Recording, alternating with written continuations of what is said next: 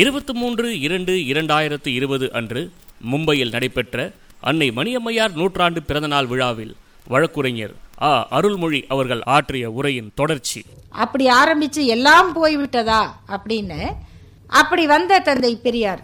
அதுக்கப்புறம் தனியாக தான் இருக்கிறார். திருமணம் பண்ணிக்கணும்னா அவர் செய்திருக்கலாம். அது பெரிய விஷயமே இல்லை. திருமணம் பண்ணாட்டி யாரோட சேர்ந்து வாழ்ந்தாலும் நமக்கு பெரிய விஷயம் இல்லை. ஏன்னா நம்ம ஊரில் வந்து ஆம்பளை என்ன வேணால் செய்யலாம். இல்லையா? என்ன வேணால் செய்யலாம். ஆயிரம் செய்யலாம். அது வேறு ஒன்று ரெண்டு இல்லை. ஆம்பளை ஆயிரம் செய்வார். இதானே? அது இப்போ தலைவராக இருக்கிறவர் அதை பற்றி மக்களுக்கு பெரிய இதாக இருக்காது. ஆனால் அவர் யாரையும் தன் வாழ்க்கையில் ஒரு துணைவர் என்கிற இடத்துல அவர் யாரையும் சேர்த்து கொள்ளவில்லை.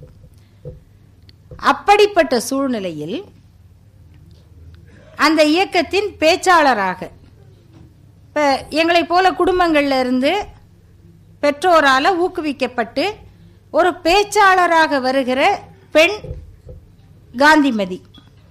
அதான் அவங்க அழகாக சொன்னாங்க இந்த வரலாறு. அந்த காந்திமதிக்கு அப்படி பேச்சாளராக வரும்போது முழுக்க அந்த இயக்க பிரச்சாரத்துக்கு என்று அவர்கள் தன்னை ஒப்படைத்து கொள்ளும்போது அவங்களுக்கு வயசு இருபத்தி அஞ்சு. எப்போ ஆயிரத்தி தொள்ளாயிரத்தி நாற்பத்தி மூணில். ஆயிரத்தி தொள்ளாயிரத்தி நாற்பத்தி இன்னைக்கு ஒரு பெண்ணுக்கு இருபத்தஞ்சு வயசுன்னா அது எப்படிப்பட்டது? இன்னைக்கே. நம்ம வீடுகளில் பொண்ணு கல்யாணம் பண்ணாமல் இருந்தால் அப்படியே நம்மளை பொறுப்பற்ற பெற்றோராக மற்றவங்க பார்ப்பாங்க.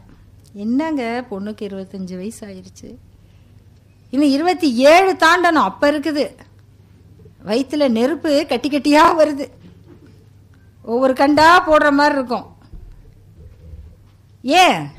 முப்பதுன்னு ஆயிடக்கூடாது முப்பதுன்னு ஆயிட்டா முத்தி போன மாதிரியாம். பையனுக்கே அப்படிதான் சொல்லுவாங்க. டேய் முப்பது ஆயிருச்சுரா. இனிமே பொண்ணு கேட்டா எப்படிரா? அப்படிதான் பையனுக்கே சொல்லுவாங்க.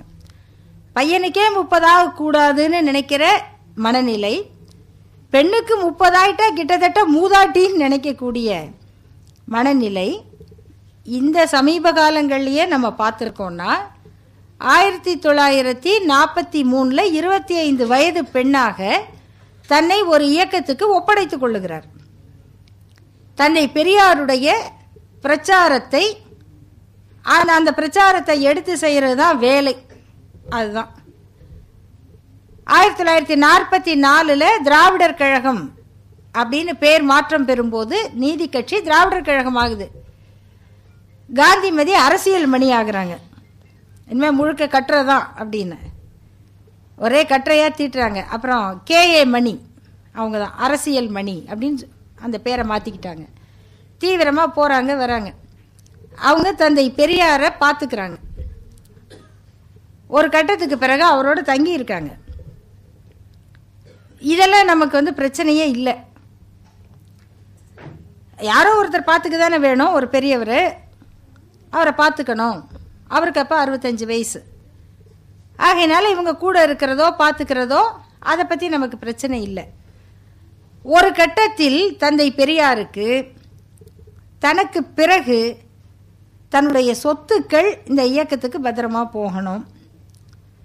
இந்த இயக்கம் அதற்கான உறுதியை பெற வேண்டும் அப்படிங்கும்போது அதற்கான நம்பிக்கையானவர்களை தந்தை பெரியார் தேடுகிறார். இந்த கட்டத்தில் வரலாற்றை வந்து நம்ம உண்மையை உண்மையாக பார்க்கணும். அந்த கட்டத்தில் தான் அண்ணா அவர்களும் அண்ணாவோடு இருந்த தோழர்களும் அரசியல் கட்சி தொடங்க வேண்டும். அரசியல் தேர்தலுக்குள் செல்ல வேண்டும் என்கிற எண்ணத்திற்கு ஆட்படுகிறார்கள். இந்த ரெண்டும் வந்து முட்டுது. இந்த எண்ணங்கள் முட்டுது. சுதந்திரம் இந்தியா விடுதலை பெற்றது என்ற உடனே ஐயா இது துக்க நாள் என்று எழுதுகிறார் அண்ணா அவர்கள் இன்ப நாளிதே இனிய நாளிதே அப்படின்னு எழுதுகிறார். தூத்துக்குடி மாநாட்டுக்கு கருப்பு சட்டை போடாமல் வரக்கூடாது என்பது ஐயாவுடைய உத்தரவு. அதை மீறி அண்ணா அவர்கள் வெள்ளை சட்டையோடு வருகிறார். இந்த மாதிரி அவங்களுடைய தனித்துவம் அதாவது ஒரு கட்டத்திற்கு மேலே ஐ எம் அவுட் க்ரோன் அப்படின்னு சொல்லுவாங்க. நான் அதை விட வளர்ந்து விட்டேன். அண்ணா அவர்கள் அந்த இடத்துக்கு வந்துட்டார். சட்டை பத்தாம போன மாதிரி இருக்குது அவரால் இதுக்குள்ளே இனி இருக்க முடியாது. நாம் இது இதை தாண்டி விட்டோம். அப்போ நம்ம வேற பாதைக்கு போகிறோம்.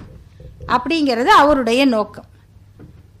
இந்த மோதல்களுக்கிடையில் தந்தை பெரியார் அந்த நம்பிக்கைக்குரியவராக அன்னை மணியம்மையாரை தேர்ந்தெடுக்கிறார். அப்படி தேர்ந்தெடுக்கும் பொழுது இந்த சொத்துக்கள் அவருக்கு பெரிய பிரச்சனை. இதில் வந்து ஏன் இதை பதிவு பண்ணணும்? தன் மணியம்மையாரை தன்னுடைய வாரிசாக அறிவிக்கிறதுக்கு திருமணம் என்கிற ஏற்பாடு அப்படின்னு சொல்றார். திருமணம் என்கிற ஏற்பாடு. ஏன் இது- இதுக்காக தான் திருமணம் செய்து கொண்டேன்னே சொல்லலாம். பெரியார் உணர்த்த விரும்புவது என்னன்னா ஒரு ரெண்டு பேர் சேர்ந்து தான் வாழணும்னா அதுக்கு திருமணம் தேவையில்லை. அவங்க மணியம்மையார் தந்தை பெரியாரோடு வாழ்வதென்று முடிவு செய்து விட்டால் அதை பற்றி கேள்வி கேட்க யாருக்கும் அதிகாரம் இல்லை. எழுபது வயசு ஆணும் முப்பது வயது பெண்ணும் சேர்ந்து வாழ்வது என்பது எப்படி யாருக்கு குற்றமாக இருக்கும்? என்ன பிரச்சனை உனக்கு? நீ முதல் மரியாதையில் சிவாஜி ரா சிவாஜிக்கா ராதா உயிரை விட்டா பார்த்து பார்த்து ஆகான்னு சொக்குறீங்க. சிவாஜி வயசு என்ன ராதா வயசு என்ன? இவங்க அவருக்காக கொலை பண்ணிட்டு ஜெயிலுக்கு போகணுமா? ஏன்? இது இது இது வந்து ஒரு ஃபேண்டசி அது இருக்கலாம். உண்மையான காதலும் கூட அப்படி இருக்கலாம். அப்படி ரெண்டு பேருக்கிடையில் ஒரு காதல் இருந்தால் அதை பற்றி யாரும் பிரச்சனை பண்ண முடியாது. இதெல்லாம் தெரிந்த தந்தை பெரியார் திருமணம் என்கிற ஏற்பாடு அப்படின்னு அதை பதிவு பண்ணார். அன்னைக்கு அதுதான் பெரிய பிரச்சாரமாக மாறியது. அப்படி மாறும்போது இன்றைய பெண்கள் தெரிந்து கொள்ள வேண்டும். ஒரு ஒரு பொது பிரச்சனையிலோ அல்லது எந்த ஒரு சிக்கலிலோ ஒரு பெண் மீது தாக்குதல் நடத்த வேண்டும் என்றால் அவங்களுடைய கேரக்டர் மேலே தான் அது நடக்கும். ஒரு பெண்ணுடைய உடல் உறுப்புகளை தவறாக கொச்சையாக பேசுறது அது வந்து நம்ம பாரத கலாச்சாரம். நீங்கள் பார்த்தீங்கன்னா சங்கிகள் பதிவுலலாம் போய் படிக்கவே முடியாது. ஏன்? அவங்க பண்பாடு அப்படி. அதில் கொஞ்சம் நம்ம தமிழ்நாட்டு தமிழ் பண்பாட்லேயும் கொஞ்சம் வந்துருச்சு. அதில் அதிலிருந்து மீட்டாக தான் நம்ம சுத்தமான தமிழராக இருக்க முடியும். அந்த மாதிரி தாக்குறது. அப்படி தாக்கும்போது பெண்களை பற்றி இல்லை நேரம் இருக்குது. பெண்களை பற்றி இப்படி பேசுறது.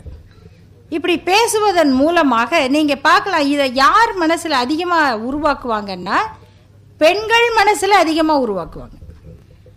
பெண்கள் மனசில். நீங்கள் பொதுவாக முந்தியெல்லாம் பெண்கள் வந்து தப்பு அப்படின்னு சொன்னால் யார் செஞ்சாலும் தப்புன்னு பேசுவாங்க. இது ஒரு கட்டம். ஆண்கள் வந்து தப்பு பண்ணால் சொல்லுவாங்க அவன் யார்? அப்படின்னு கேட்பாங்க. நம்ம ஆளுங்க நம்ம ஆளா? ஆன்னு இறங்கினவர் இப்படி இறங்கிடுவார் ஆனால் பெண்கள்கிட்ட நம்ம அம்மாங்கிட்ட நீங்கள் சொன்னீங்கன்னா ஏங்க யாராக இருந்தால் என்னங்க? எவன் பெத்த பிள்ளை இவோ கையை பிடிச்சி இழுத்துருக்கிறான் கையை விட்டுறான்னு சொல்லாமல் நீங்கள் பாட்டுக்கு பேசிக்கிட்டு இருக்கீங்க. நம்ம பையன் என்ன செய்யலாமா? இந்த ஒரு நியாய உணர்ச்சி பெண்களிடத்தில் இருக்கும். ஆண்களை விட அதிகமாக இருக்கும். ஆண்களில் கொஞ்சம் பேருக்கு இருக்கும். பாவம் எல்லாரையும் நம்ம சொல்லுவானே. கொஞ்சம் பேருக்கு இருக்கும். ஆனால் ஒப்பீட்டு அளவில் பெண்களுக்கு வந்து யாராக இருந்தாலும் அந்த தப்பு செய்யக்கூடாது அப்படிங்கிற ஒரு கருத்து இருக்கும். இப்போ அது கூட குறைஞ்சிட்டு வருது. எப்படி குறைஞ்சிட்டு வருது? இந்த வழக்கிலெல்லாம் பார்க்குறீங்க. நிர்பயா வழக்கோ எந்த வழக்குலேயோ அந்த குற்றவாளிகளுடைய குடும்ப பெண்கள் பேசுகிற பேச்சை கேளுங்க. இவ வருவாளாம் பத்து மணிக்கு. இவ ஒரு ஆம்பளை கூட வருவாளாம். இவ கையில்லாத கவுன் போட்டுக்கிட்டு வருவாளாம். பார்க்குற என் பையன் சும்மா போவானா அப்படின்னு ஒரு பெண் பேசுகிறார்னா அந்த பெண் மனதில் ஊற்றப்படுகிற ஆணாதிக்க நஞ்சு. இது தப்பு இல்லை வீட்டுக்குள்ளே பெரிய ஆஃபீஸர் பெண். அந்த அம்மா வந்து ஒரு ரொம்ப பெரிய இடத்துல இருக்காங்க. அவங்க கணவரும் அதிகாரி. ரெண்டு பேரும் காதல் திருமணம் செஞ்சுக்கிட்டவங்க. அந்த மா- மாமியார் என்ன பண்ணுவாங்களாம்? பையன் வீட்டுக்குள்ளே இருக்கும்போது மூச்சே காட்ட மாட்டாங்களாம். அந்த பக்கம் போ ஏதாவது பாத்திரத்தை வைக்க போனால் கூட பத்திரமா அப்படி கண்ணாடி பாத்திரத்தை கல் மீது வைப்பது போல் வைப்பாங்களாம். ஏன்னா அவர் ஃபைல் பார்க்குறாரு பையன் இருக்காரு அப்படின்னு. ஆனால் இந்த அம்மா மருமக ஃபைல் பார்க்குறாங்கன்னா வேணுன்னே டமார்னு எதையாவது போடுறது. சத்தமாக வேலை செய்கிறவங்களை கூப்பிட்டு திட்டுறது.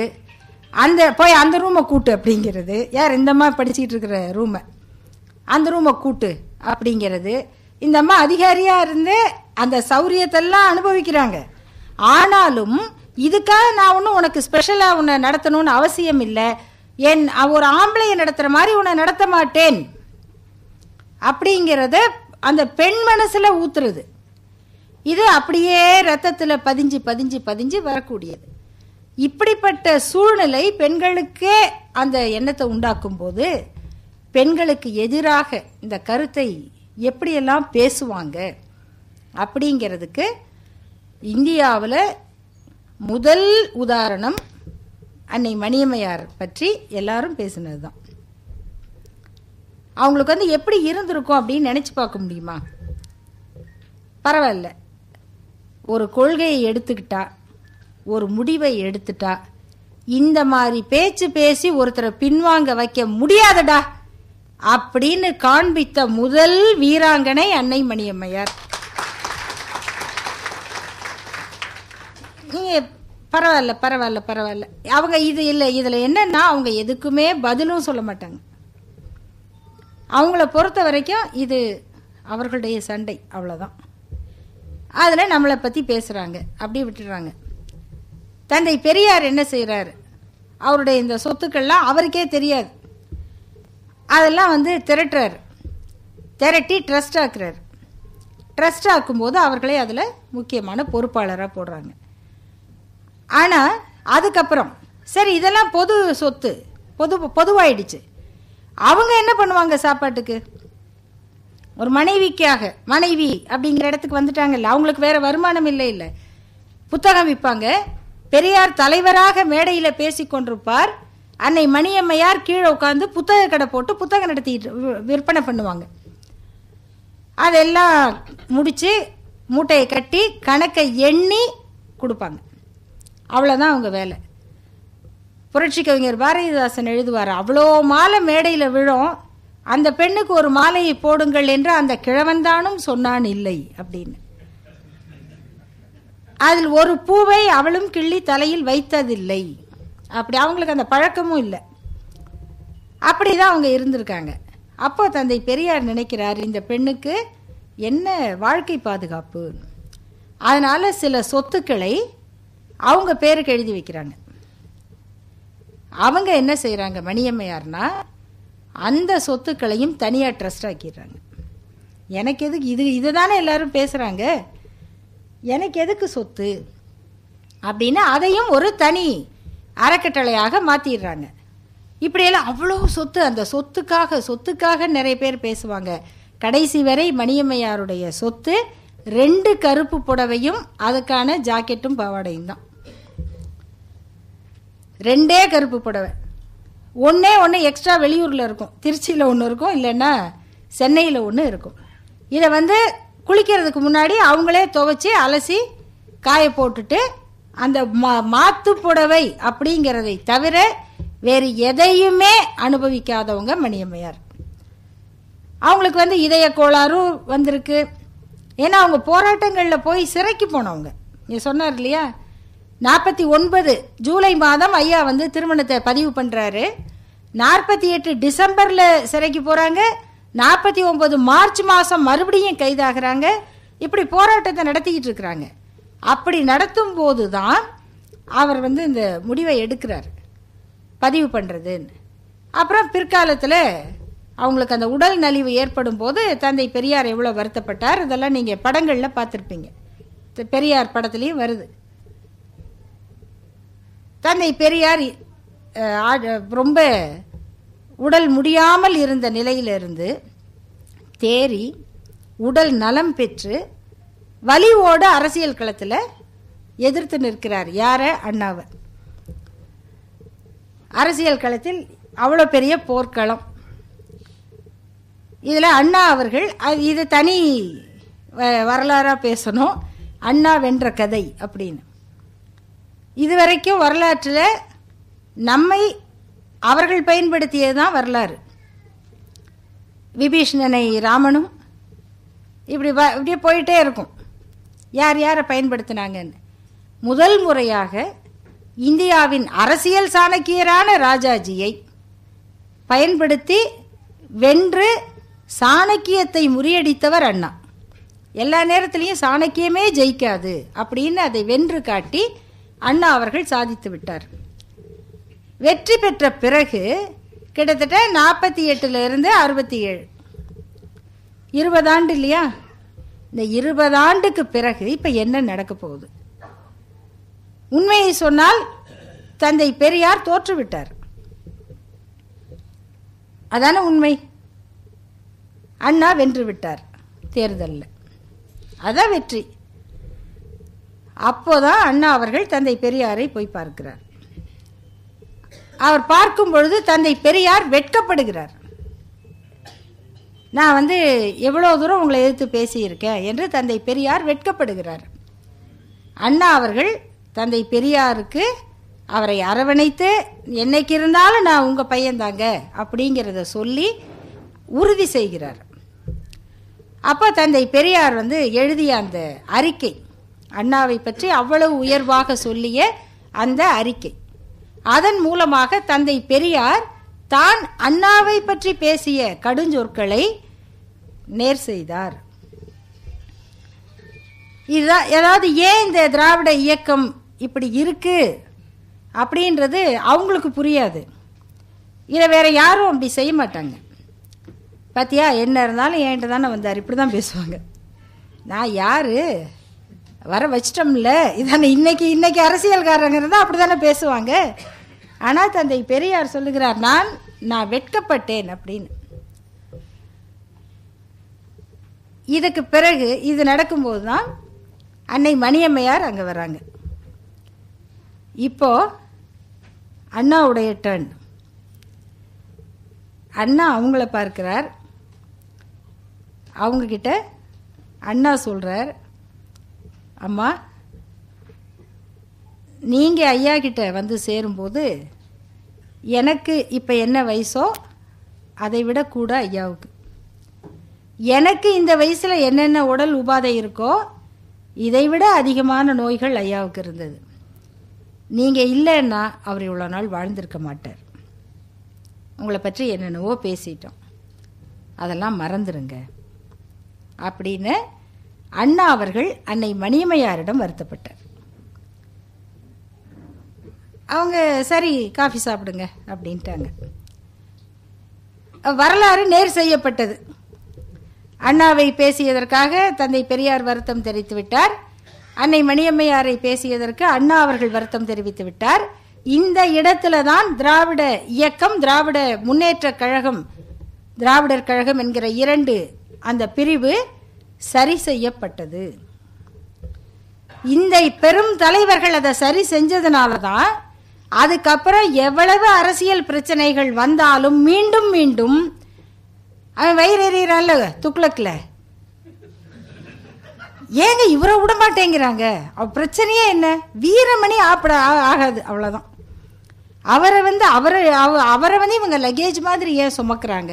எதேதோ பேசி அவங்க அதை பிரிக்கணும் அப்படின்னு நினைச்சால் கூட சில முரண்பாடுகள் வந்தால் கூட ஏன் மீண்டும் அது ஒன்றாக நிற்கிறது என்று சொன்னால் அந்த இடத்தில் இருவர் அல்ல மூன்று ஆளுமைகள் இருந்தார்கள். தந்தை பெரியார் பேரறிஞர் அண்ணா அன்னை மணியம்மையார். இந்த மூன்று பேருடைய அந்த அந்த பண்பாடும் பொறுப்பும் இந்த இயக்கம் என்பது வெறும் தனிமனித உணர்வு தாக்குதலுக்கு பலியாகி அழிந்துவிடக் கூடாது என்பதற்காக அவர்கள் ஏற்றுக்கொண்ட அந்த பொறுப்பு தான் இன்றைக்கு வரை நம்மை காப்பாற்றி இருக்கிறது. அதை நம்ம மறந்துடக்கூடாது யோசிச்சு பார்க்குறேன். இங்கே இருக்க சகோதரிகளுக்கு தெரியும். உங்களுக்கு தெ- தெரிஞ்சிருக்கலாம். வீட்டில் கேட்டால் சொல்லுவாங்க. கண்டிப்பாக அன்னைக்கு வந்து அன்னை மணியம்மையார் என்ன நினச்சிருப்பாங்கன்னா அவர் பேசுவார். இவர் ஏற்றுக்குவார் நாங்கள் சரின்னு சொல்லணும் அவ்வளோதானே ஆக ஆண்களின் அரசியல் சரியாக போச்சு. நான் பட்ட வேதனைக்கு என்ன அப்படின்னு ஒரு இயல்பான பெண்ணை போல அன்னை மணியம்மையார் நினைச்சிருந்தா அந்த கூட்டுறவு ஏற்பட்டிருக்குமா? அந்த இடத்துல அவங்க எப்படி வந்து இந்த ஸ்டாய்கிசம் அப்படின்னு ஆங்கிலத்தில் ஆங்கில இலக்கியத்தில் சொல்லுவாங்க. அது ஒரு தத்துவ இயல்னு. என்னென்னா சாகிறதுனா கூட சாதாரணமாக சாகக்கூடாது வீரச்சாவு அடையணும் அப்படிங்கிறது அவங்களுடைய தத்துவம். அதனால் இந்த ஜூலியஸ் சீசர் கதையில் வரும். புரூட்டஸோட மனைவி இந்த மாதிரி புரூட்டஸ் வந்து கொண்டுட்டாரு சீசரை அப்படிங்கிறதுனால மக்கள் எல்லாம் தாக்க போகிறாங்க அப்படின்னா சாதாரணமாக சூசைட் பண்ணிக்கூடா தற்கொலை பண்ணிக்கூடாதுன்னு நெருப்பு துண்டுகளை விழுங்கினாராம். மரணம் வந்து அப்படிதான் இருக்கணும். சும்மா மாத்திரை சாப்பிட்டுலாம் சாகக்கூடாது. அப்படின்னு. அந்த மாதிரி நெருப்பு துண்டுகளை விழுங்கி இந்த இயக்கத்தை இந்த இனத்தை காப்பாற்றிய தலைவர்களில் அன்னை மணியம்மையார் என்கிற பெண் மிக தனித்தன்மை பெற்றவர். இன்னைக்கு வளர்ற பெண்கள் வந்து தெரிஞ்சுக்கணும். ஒரு ஒரு நாத்திக இயக்கத்துக்கு தலைவர்னா உலகத்திலேயே அவங்க ஒருத்தர் தான். இன்னைக்கு இந்த இந்த இதெல்லாம் மாறிடுச்சு. இப்போ நம்ம என்ன நினைக்கிறோம்? ஒரு அழகு. அழகு அலங்காரம். நல்லா ட்ரெஸ் பண்ணிக்கங்க. தப்பு கிடையாது. ஏன்னா ஐயாவே சொல்கிறாரு என்னென்ன நான் சொல்கிறத கேட்டு சில பேர் சொல்கிறாங்க அழகுணர்ச்சிங்கிறதே தவறா? மனசுக்கு ரம்யமாக ட்ரெஸ் பண்ணக்கூடாதா? உடை உடுத்தக்கூடாதா? அப்படின்னு கேட்குறாங்க பார்வைக்கு அழகாகவோ மனதுக்கு ரம்யமாகவோ உடுத்தக்கூடாது என்று நான் சொல்லவில்லை. அப்படி பார்வைக்கு அழகாக இருப்பதும் மனதுக்கு ரம்யமாக இருப்பதும் மூவாயிரம் ரூபாய் புடவையில் இல்லை என்று சொல்லுகிறேன். அப்புறம் ந- மற்றவர் பார்வைக்கு நான் அழகாகத்தான் இருக்க வேண்டும் என்கிற எண்ணம் தான் பெண்களை வீணாக்குகிறது. ஒரு பெண்ணுடைய உடை நாகரீக உடையாகவே இருக்கட்டும். ஆனால் அது எதை அடிப்படையாக கொண்டதுன்னா அழகை அடிப்படையாக கொண்டது. நம்ம உடம்பை எப்படி காட்டணும் காட்டக்கூடாது இதை அடிப்படையாக கொண்டது. ஒரு ஆணுடைய உடை என்பது வசதியை அடிப்படையாக கொண்டது. அவர் வேட்டி கட்டினாலும் சரி பேண்ட் ஷர்ட் போட்டாலும் சரி பர்முடாஸ் போட்டாலும் சரி சட்டை போடாமையே அவர் காத்து வாங்கினாலும் சரி அது எல்லாமே பார்த்தீங்கன்னா அவருடைய வசதியை பொறுத்து. நம்ம வீட்டில் இருக்க பசங்களும் அப்படிதான் பெரியவங்களும் அப்படிதான். அவங்களுக்கு வந்து இது புழுக்கமாக இருக்குது அப்படின்னா அதுக்கேற்ற அது அந்த வசதி தான் அதை முடிவு பண்ணுது. முடி வளர்க்கலாம். கிராப் வெட்டணும் இல்லை? கிராப் வெட்டணும். ஏன் வெட்டணும்? ஒரு வாரம் ஆயிடுச்சு. ஐயோ சளி பிடிக்குது. அது வருது இது வருது. போய் எப்படியாவது இன்னைக்கு அப்பாயின்மெண்ட் போட்டு கிராப் வெட்டிடுறோம். அந்த முடி இதுக்கு மேலே இறங்கக்கூடாது. அதை எதை முடிவு பண்ணுது? கிராப் தான் அழகு அப்படின்னா கிராப் தான் வசதி. இதுக்கு மேலே முடியை வளர்த்துக்கிட்டா சரி வராது. நம்ம என்ன செய்கிறோம் இன்னமும் சொல்லுவாங்க. நீ என்னையே நிறைய பேர் கேட்பாங்க. நீங்கள் இவ்வளோ சொல்கிறீங்களே நீங்கள் ஏன் இவ்வளோ நீளமாக முடி வச்சுருக்கிறீங்க? எனக்கு அது பெரிய பிரச்சனை தான். சரி போய் வெட்டிக்கலான்னு போய் பார்த்தா வெட்டுனா விசா இல்லாமல் ஜப்பானுக்கு கூட்டு போயிடுவாங்க பிள்ளை இருக்கு.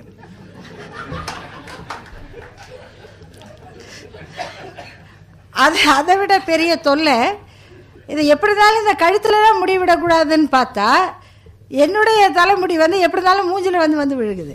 இதுக்கு ஒரு கிளிப்பை போட்டு அந்த கிளிப்பு நழுவி நழுவி விழுந்து இது என்னடா தொல்லை பேசாமல் இதுக்கு சடையை வளர்த்துட்டு போயிடலாம் அப்படின்னு அதனால கொஞ்ச நாள் வெட்டியும் பார்த்தேன். நான் வெட்டி நான் பார்த்தேன். என்னை பார்த்தவங்க பயந்துட்டாங்க. என்ன உங்களுக்கு என்ன ஆச்சு? அப்படின்னு. சரி பரவாயில்லையா அவங்க பயப்படணுமா? ப- ப- அவங்க பாராட்டணுமா? தேவையில்லை. நம்ம வசதி தானே முக்கியம். அப்படின்னு பரவாயில்ல அப்படின்னு சொல்லி விட்டாக்க அது எனக்கே பயங்கரமாக போயிடுச்சு சரி கடைசியாக எது முக்கியம்? வசதி தான் முக்கியம். இப்போ இல்லை நான் பெரியார் வழியில் நடக்கிறேன் அப்படின்னு நான் போட்டு இப்படி இப்படி பின்னு குத்திக்கிட்டு இருக்க முடியாது. இல்லைன்னா மொட்டை தான் அடிக்கணும். இது போய் நம்ம யாருக்கு நிரூபிக்க வேண்டிய அவசியம் இல்லை. நம்ம வசதி என்னங்கிறத பெண்கள் அவங்க முடிவு பண்ணணும். ஆனால் உண்மையாக முடிவு பண்ணணும். சில பேர் இந்த விவாதத்தில் சொல்லுவாங்க. ஒரு முறை தோழர் ஓவியா அவர்கள் ஒரு விவாதத்தில் கலந்துக்கும் போது எதிரில் வந்த பெண்கள் இந்த தாலி பற்றி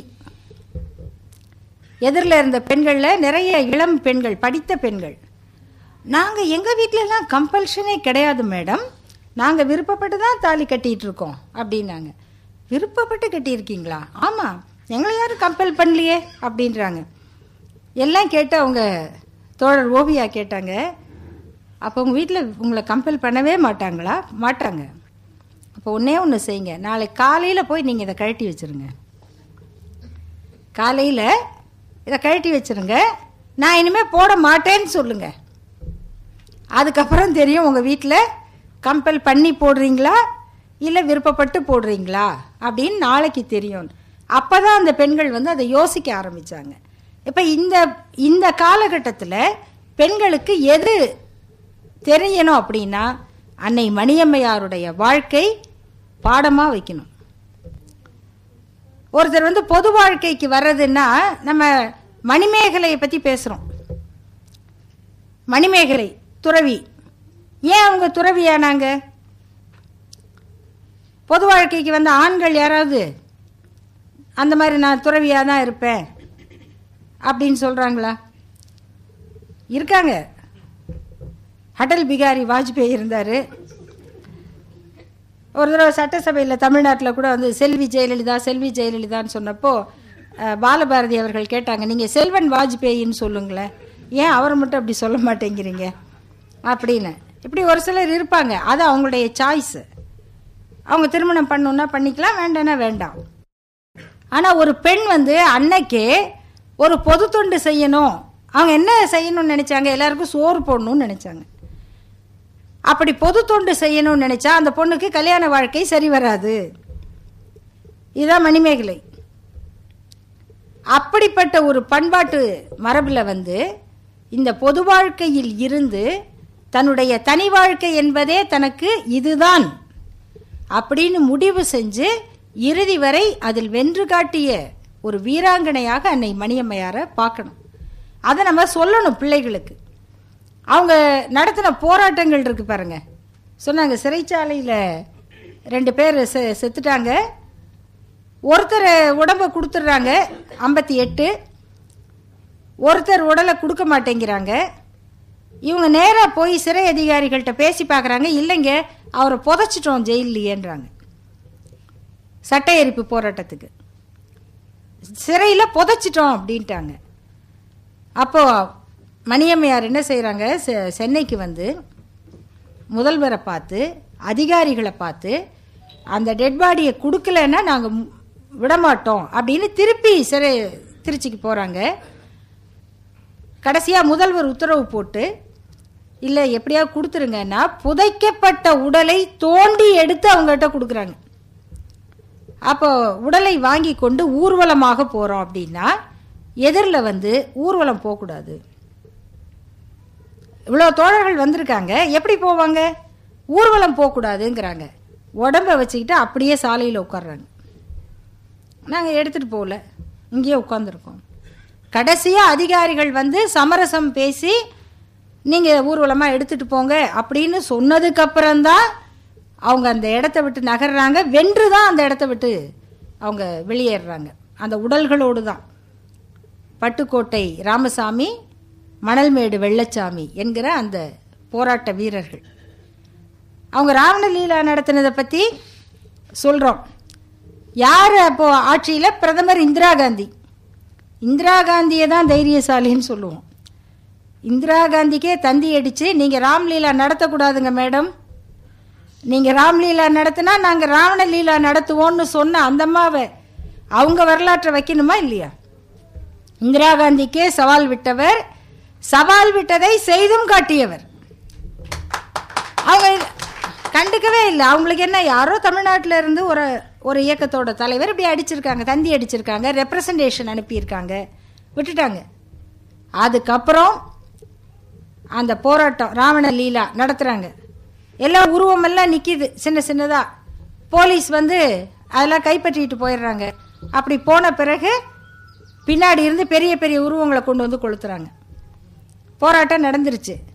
வழக்கும் போடுறாங்க. இந்த போராட்டம் நட நடக்கக்கூடாது அப்படின்னு யார் கவலைப்படணும்? தமிழ்நாடு அரசு கவலைப்படணும். அன்னைக்கு முதல்வர் யாருன்னா மறைந்த முத்தமிழறிஞர் கலைஞர் அவர்கள். அவருக்கு இப்போ நடவடிக்கை எடுக்கிறதா? இல்லை எடுக்காமல் அனுமதிக்கிறதா? ராவணலீலா நடத்த அனுமதிச்சிங்கன்னா டெல்லியில இருந்து பிரச்சனை வரும். இல்லை ந- நடவடிக்கை எடுக்கணும்னா அவங்கள கைது பண்ணணும். என்ன பண்ணுறது அப்போ கலைஞர் அவர்கள் அதிகாரிகளை அனுப்பி எப்படியா அந்த போராட்டத்தை கொஞ்சம் கைவிடுங்க அப்படின்னு கேட்குறாரு அப்போ மணியம்மையார் சொல்கிறாங்க இல்லை முடியாது. இல்லை அப்போது கலைஞர் அவர்களுடைய கோரிக்கை என்னென்னா அவர் சொல்கிறாரு ஐயா இருந்திருந்தா நாங்கள் சொல்கிறத பரிசீலித்து ஏற்றுக்கிட்டு இருப்பார். அதுக்கு அவங்க பதில் என்னென்னா ஐயா செஞ்சுருப்பாருங்க அவர் தலைவர். ஆனால் நாங்கள் செய்ய முடியுமா? ஐயா செய்வார். நாங்கள் தொண்டர்கள். நாங்கள் செய்ய முடியாது. இல்லைங்கம்மா அப்போ சட்டப்படி நாங்கள் நடவடிக்கை எடுக்க வேண்டியிருக்குமே. அதில் என்ன தப்பு? தாராளமாக நடவடிக்கை எடுங்க. அது அரசு செய்ய வேண்டிய வேலை. அதுக்கப்புறம் அவங்க வழக்கை எதிர்கொள்கிறாங்க நடத்துகிறாங்க இதெல்லாம் சாதிச்சு காமிச்சாங்க. என்ன ஒரு பெரிய சோகம்னா ஆயிரத்தி தொள்ளாயிரத்தி எழுபத்தி மூணு டிசம்பர் இருபத்தி நாலு தந்தை பெரியார் இறந்தது. அதுக்கு முன்னாடியே மணியம்மையாருக்கு இதய கோளாறு வந்துருச்சு. அவங்க பாதிக்கப்பட்டுட்டாங்க. தந்தை பெரியார் இறந்த பிறகு அப்போ எல்லா இடத்துலையுமே பிரச்சனைகள் வரும் தானே? யார் இவரா அவரா? அப்படி வரும்போது அதற்கு முன்னாலேயே திராவிடர் கழக தலைவர் ஆசிரியர் ஐயா வீரமணி அவர்களை அவங்க வந்து ஆயுட்கால பொதுச் செயலாளர் அப்படின்னு நியமிக்கிறாங்க. இது அவங்க இந்த ஏற்பாடுகளை எல்லாம் செய்யும்போது பிரச்சனைகள் வரும். ஏன்னா எல்லாரும் ஐயா காலத்தில் இருந்தவங்க அவங்கள ரொம்ப நாள் பார்த்தவங்க இந்த பிரச்சனை வரும் பொழுது அவங்க வந்து அந்த சோகத்தெல்லாம் ஒரு பக்கம் மூட்டை கட்டி வச்சுட்டு எல்லா ஊருக்கும் பயணம் போகிறாங்க போய் எல்லாரையும் குடும்பம் குடும்பமாக இப்போ அம்மா சொன்னாங்க பாருங்க திருச்சியில் அவங்க வந்தால் நாங்கள் போய் தங்கி இருப்போம். இப்படி எந்தெந்த குடும்பத்தை எல்லாம் அவங்க பார்த்தார்களோ அவ்வளவு குடும்பங்களையும் அவர்கள் ஊர் ஊராக போய் சந்தித்து அந்த இயக்கத்தை ஒழுங்குபடுத்தி ஒருங்குபடுத்தி விட்டு அப்புறம் டிசம்பர் ஐயாவுடைய நினைவு நாள். எங்க அந்த நிகழ்ச்சியில் அவங்க வரும்பொழுது உறுதிமொழி ஏற்கிறாங்க. அப்போதான் தந்தை பெரியார் விட்டு சென்ற பணியை அவர் போட்டு தந்த பாதையில் எந்தவித சபலத்துக்கும் ஆட்படாமல் செய்து முடிப்போம் அப்படின்னு ஒரு உறுதிமொழியை அந்த தலையங்கமாக அவங்க எழுதி இந்த எல்லா ஊருக்கும் சுற்றி வந்து இந்த இயக்கத்தை உறுதிப்படுத்தினார்கள். தந்தை பெரியார் விட்டு சென்ற பணியை அவர் போட்டு தந்த பாதையில். இது எல்லாமே அப்படியே வரலாற்று சொற்கள். ஏன் வேற வழியில் போகலாம் ஆனால் தந்தை பெரியார் வழிதான் இன்னைக்கு இந்தியாவுக்கே தேவைப்படுது அப்படின்னு எல்லாரும் புரிஞ்சுக்கிறாங்க. உத்தரப்பிரதேசத்தை பாருங்க. மத்திய பிரதேசத்தை பாருங்க. இல்லை ஏன்னா அவன் சொல்ற பாருங்க பாகிஸ்தானை பாருங்க பங்களாதேஷை பாருங்க. நம்ம சொல்லுவோம் உத்தரப்பிரதேசத்தை பாருங்க மத்திய பிரதேசத்தை பாருங்க. என்ன நடக்குது? என்ன இப்படியெல்லாம் பலியாகி இருக்க எவ்வளோ வாய்ப்பு இருக்கு? சொன்னார் பெண்களை வந்து என்ன செய்கிறாங்க மதத்தின் பேரால என்ன வேணா செய்யலாம். இன்னைக்கு சொல்றாங்க சங்கிகள் என்ன செய்வாங்க? கேள்வி கேட்பாங்க. ஆனால் கேள்வி கேட்டுட்டு யாராவது பதில் வாங்கிட்டு யோசிப்பாங்களா? நீங்கள் நல்லா பேசி பார்க்கலாம். நீங்கள் ஏங்க ஹிந்தி படிக்கக்கூடாதுன்னு சொன்னீங்க? அப்படிம்பாங்க.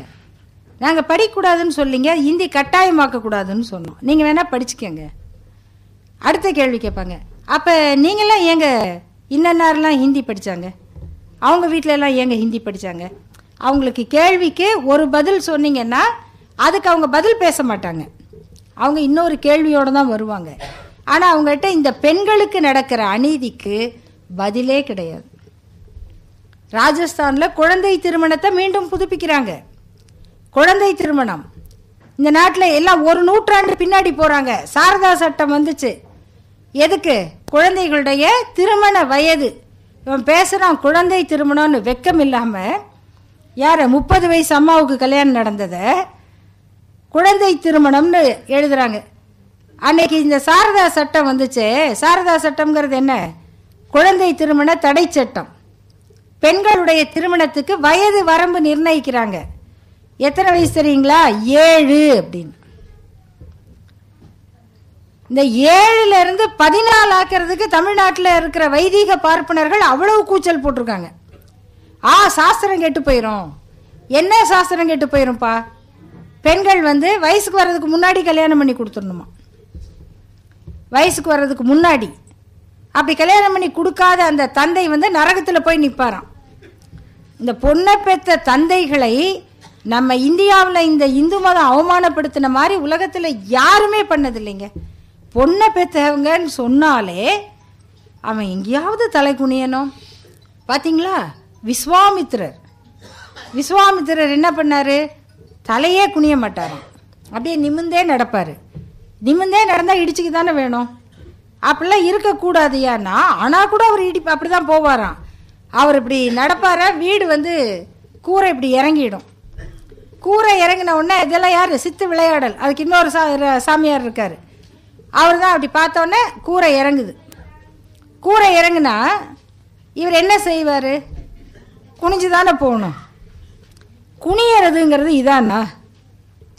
தலை குனிய மாட்டேன் அப்படின்னா அதுக்கு என்ன பொருள்? இப்படி குனியறதா? ஆனால் விஸ்வாமித்திரரை எப்படி காட்டுறாங்கன்னா அவர் தலை குனியக்கூடாதுங்கிறதுக்காக வலது கால் எடுத்து இப்படி வச்சு அப்புறம் இப்படி சாஞ்சு இப்படி போனாராம்.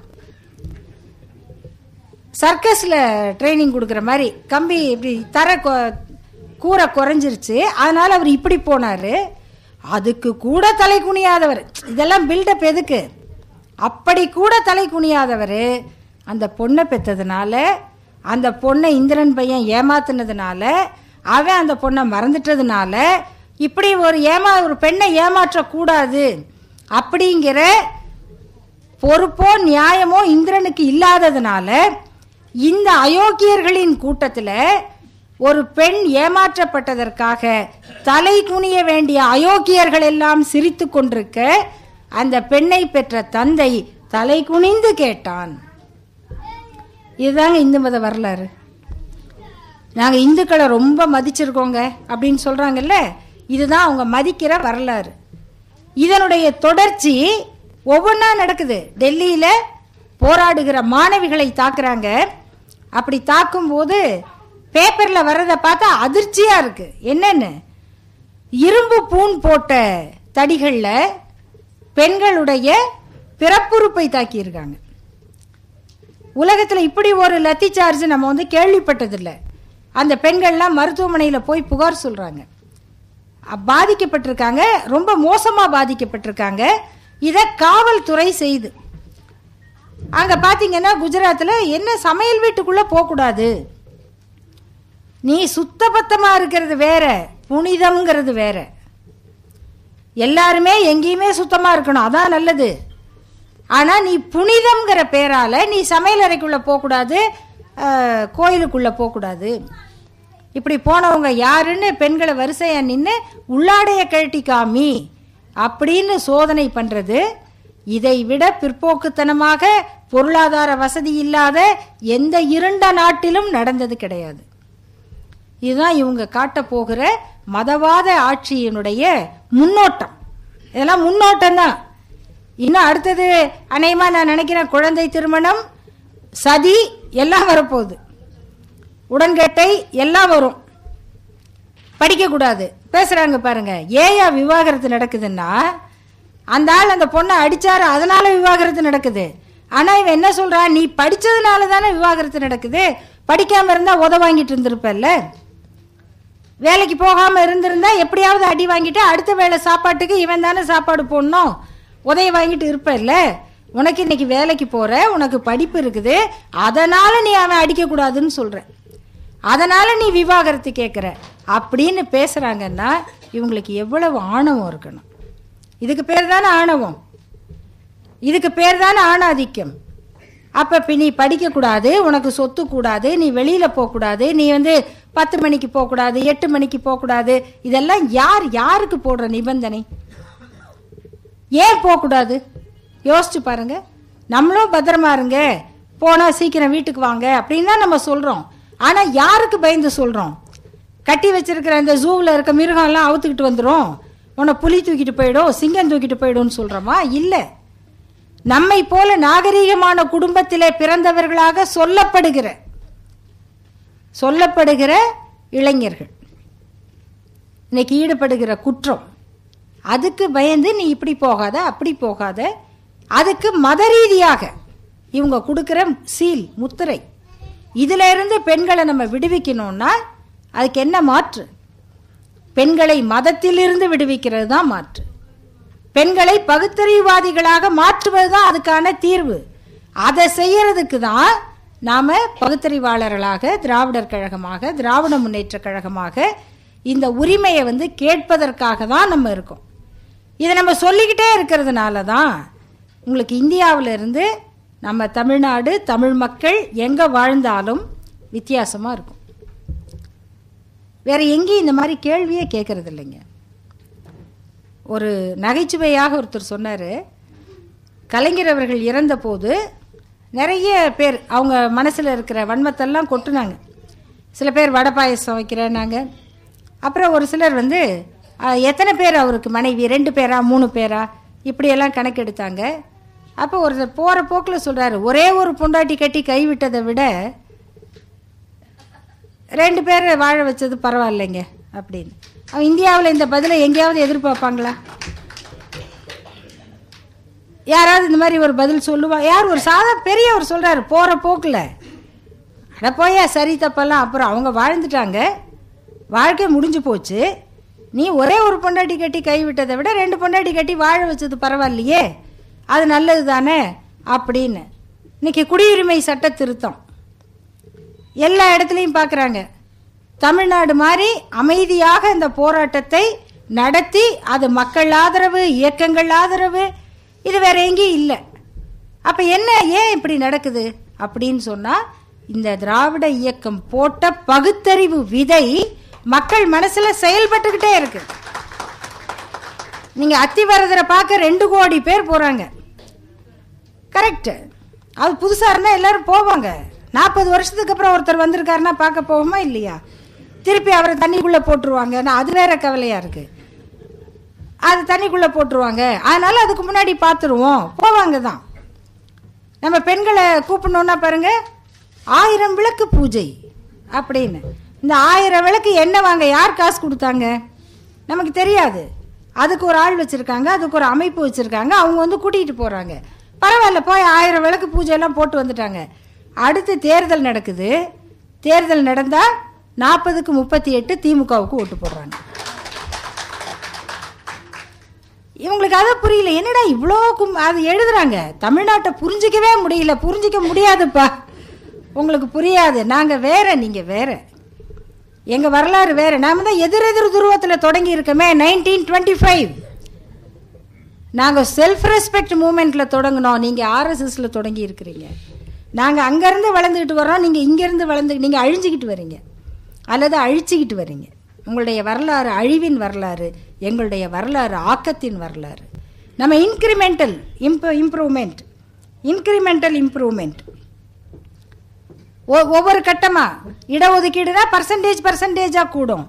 பெண்களுக்கு முப்பது சதவீத இடஒதுக்கீடு வேலை வாய்ப்புல தேர்தலில்.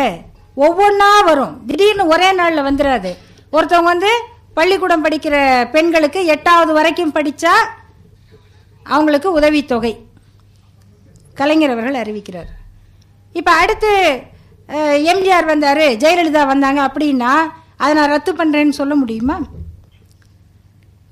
நம்ம திராவிட இயக்கம் இப்படி ஒரு திட்டத்தை போட்டுச்சுன்னா அதில் எதிர்க்கட்சியாகவே இன்னொருத்தர் வந்தாலும் அதில் கை வைக்க முடியாது. அவங்க என்ன செய்யணும்? நாங்கள் பத்தாவது படித்தா இன்னும் கூடுதலாக கொடுக்குறோம். கிராமத்திலேருந்து வந்து படிக்கிற பிள்ளைங்களுக்கு நாங்கள் சைக்கிள் கொடுக்குறோம். அப்படின்னா அடுத்து நாங்கள் லேப்டாப் கொடுக்குறோம். இப்படி தான் வந்து போட்டி போட்டுக்கிட்டு கூட நம்முடைய இந்த கருத்தை அடுத்து வர்றவங்க நீக்க முடியாது. இந்த வரலாற்றுக்கான விதை தந்தை பெரியாரும் பேரறிஞர் அண்ணா அவர்களும் இட்ட விதை அந்த வரலாற்றுல இருந்தா நம்ம எல்லாம் இன்னைக்கு படிச்சு வந்திருக்கோம் நம்ம பயன் பெற்றிருக்கிறோம் நம்ம குடும்பத்தில் இருக்கவங்க எல்லாம் நினைச்சு பார்க்க முடியுங்களா? சாதாரணமா நம்ம கூட இருக்கவங்க ஏழையா இருந்தவங்க பணக்காரங்க அதெல்லாம் வித்தியாசம் இல்லை. உங்க பையன் எங்க இருக்காருங்க? எங்க பையன் வந்து பிலடெல்பியால இருக்காருங்க.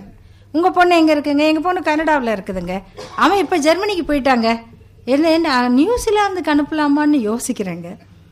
எல்லாம் பேசுகிறோம்ல இப்போ ஒரு ஆள் என்ன பேசுகிறாரு ஒரு பெரியவர். டிவியில் வருது. எல்லாம் வாட்ஸ்அப்பில் போட்டிருக்கிறாங்க. என்னென்னு? துணி துவைக்கிற ஒருத்தர் வந்து என்கிட்ட கேட்டார். என் பையனை என்ன படிக்க வைக்கட்டும்னு. நான் சொன்னேன் நீ இவ்வளோ சம்பாரிச்சிருக்கிய இந்த வேலை பார்த்து தானே சம்பாரிச்ச? உன் பையனையும் என்ஜினியர் ஆக்கிட்டா இந்த வேலையை யார் செய்வா? என்ன ஒரு கொழுப்புங்க? என்ன ஒரு ஆணவம் இது? இங்கேருந்து தாங்க இந்த இயக்கம் தொடங்குச்சு. துணி துவைக்கிறவர் பையன் துணியே துவைக்கணுமா? வேற என்ன செய்வ? இனிமே இப்படி பேசுறவங்கள போட்டு துவைக்க வேண்டியதுதான். துணி துவைக்கிற தோழர்கள் கேட்டாங்கன்னா என்ன சொல்லுவாங்க? எப்படி இருக்கும்? அப்ப அப்ப இன்னும் ஒவ்வொரு தொழிலா போங்க. என்ன சொ என்ன யார் யார் யார் என்ன வேலையை பரம்பரையா செஞ்சாங்களோ அதை செய்யணுங்கிறது தானே குலக்கல்வி? அதை சாதிக்கிறதுக்கு தானே இப்போ இந்த நீட்டு அஞ்சாவதுக்கு பொது தேர்வு எட்டாவதுக்கு பொது தேர்வு? இதெல்லாம் எதுக்கு? அஞ்சாவதுல ஃபெயில் ஆயிட்டா தேசிய கல்விக் கொள்கை. முன்வைக்கிற திட்டம் என்ன? என்ன திட்டம் இருக்கு? தேசிய கல்விக் கொள்கை. பத்தி பட்ஜெட் வரைக்கும் வருது அது. அஞ்சாவதுல ஃபெயில் ஆன குழந்தைக்கு தொழிற்கல்வி கற்றுக் கொடுக்க போறாங்களாம். ஃபெயில் ஆனவங்கள்லாம் படிக்க முடியாது தொழிற்கல்விக்கு போகணும்னா இந்த நாட்டுக்கு ஒரு அப்துல் கலாமே கிடைச்சிருக்க மாட்டார். இந்த இந்த ஒரு தேர்வு பெரிய பெரிய விஞ்ஞானிகள் அரசு பள்ளியில் படித்தவங்க அவங்கெல்லாம் ஃபெயில் ஆனதே கிடையாதா? ஒரு குழந்தை ஃபெயில் ஆயிடுச்சுன்னா அந்த குழந்தைய வந்து தொழிற்கல்வி கற்றுக் கொடுப்பீங்களா? அப்படின்னு நம்ம கேட்குறோம் அதே இடத்துல இருந்து நீ துணி துவைக்கிறவர் பையன் துணி துவைக்கணும்னு பேசுகிற குரல் வருதுன்னா என்ன அர்த்தம்? நம்ம கொஞ்சம் ஏமாந்துட்டோம்னு அர்த்தம். பரவாயில்ல. எப்பையும் திராவிட இயக்கம் என்பது ஆட்சியில் இருக்கும்போது வளருவதை விட எதிர்க்கட்சியாக இருக்கும்போது அதிகமாக வளரும். எதிர்ப்பு வரும்போது நிறைய வளரும். தாக்குதல் வந்தால் ரொம்ப ரொம்ப வளரும். தந்தை பெரியார் சிலை மீது கை வைத்தால் அதை விட அதிகமாக வளரும். ஏன்? செருப்பொன்று போட்டால் சிலை ஒன்று முளைக்கும் என்பதுதான் நம்முடைய வரலாறு. அந்த இடத்தில் பெரியாருக்கு சிலை வைப்பார்கள்ங்கிறது. அப்படிப்பட்ட சூழ்நிலையில் மீண்டும் அந்த நூற்றாண்டின் தொடக்கத்தில் வந்து நிற்கிறோம் ஆயிரத்தி தொள்ளாயிரத்தி இருபத்தி இருபதுக்கு வந்துட்டோம்.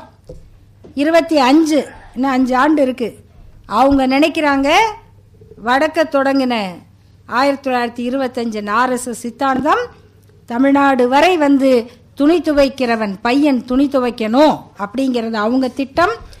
துணி துவைக்கிறவர் பையன் சயின்டிஸ்ட் ஆகணும் பேராசிரியர் ஆகணும் டாக்டர் ஆகணும். துணி துவைக்கிறவர் மட்டுமல்ல அதை விட பரம்பரை கீழான வேலை என்று சொன்ன எல்லா தொழிலையும் செய்கிறவர்கள் மேலிடத்துக்கு வரணும். அதனால்தான் இடஒதுக்கீடு ஆதி திராவிடருக்கு அப்படின்னு இருந்தது. பட்டியல் சாதிகள் அப்படின்னு இருந்தது.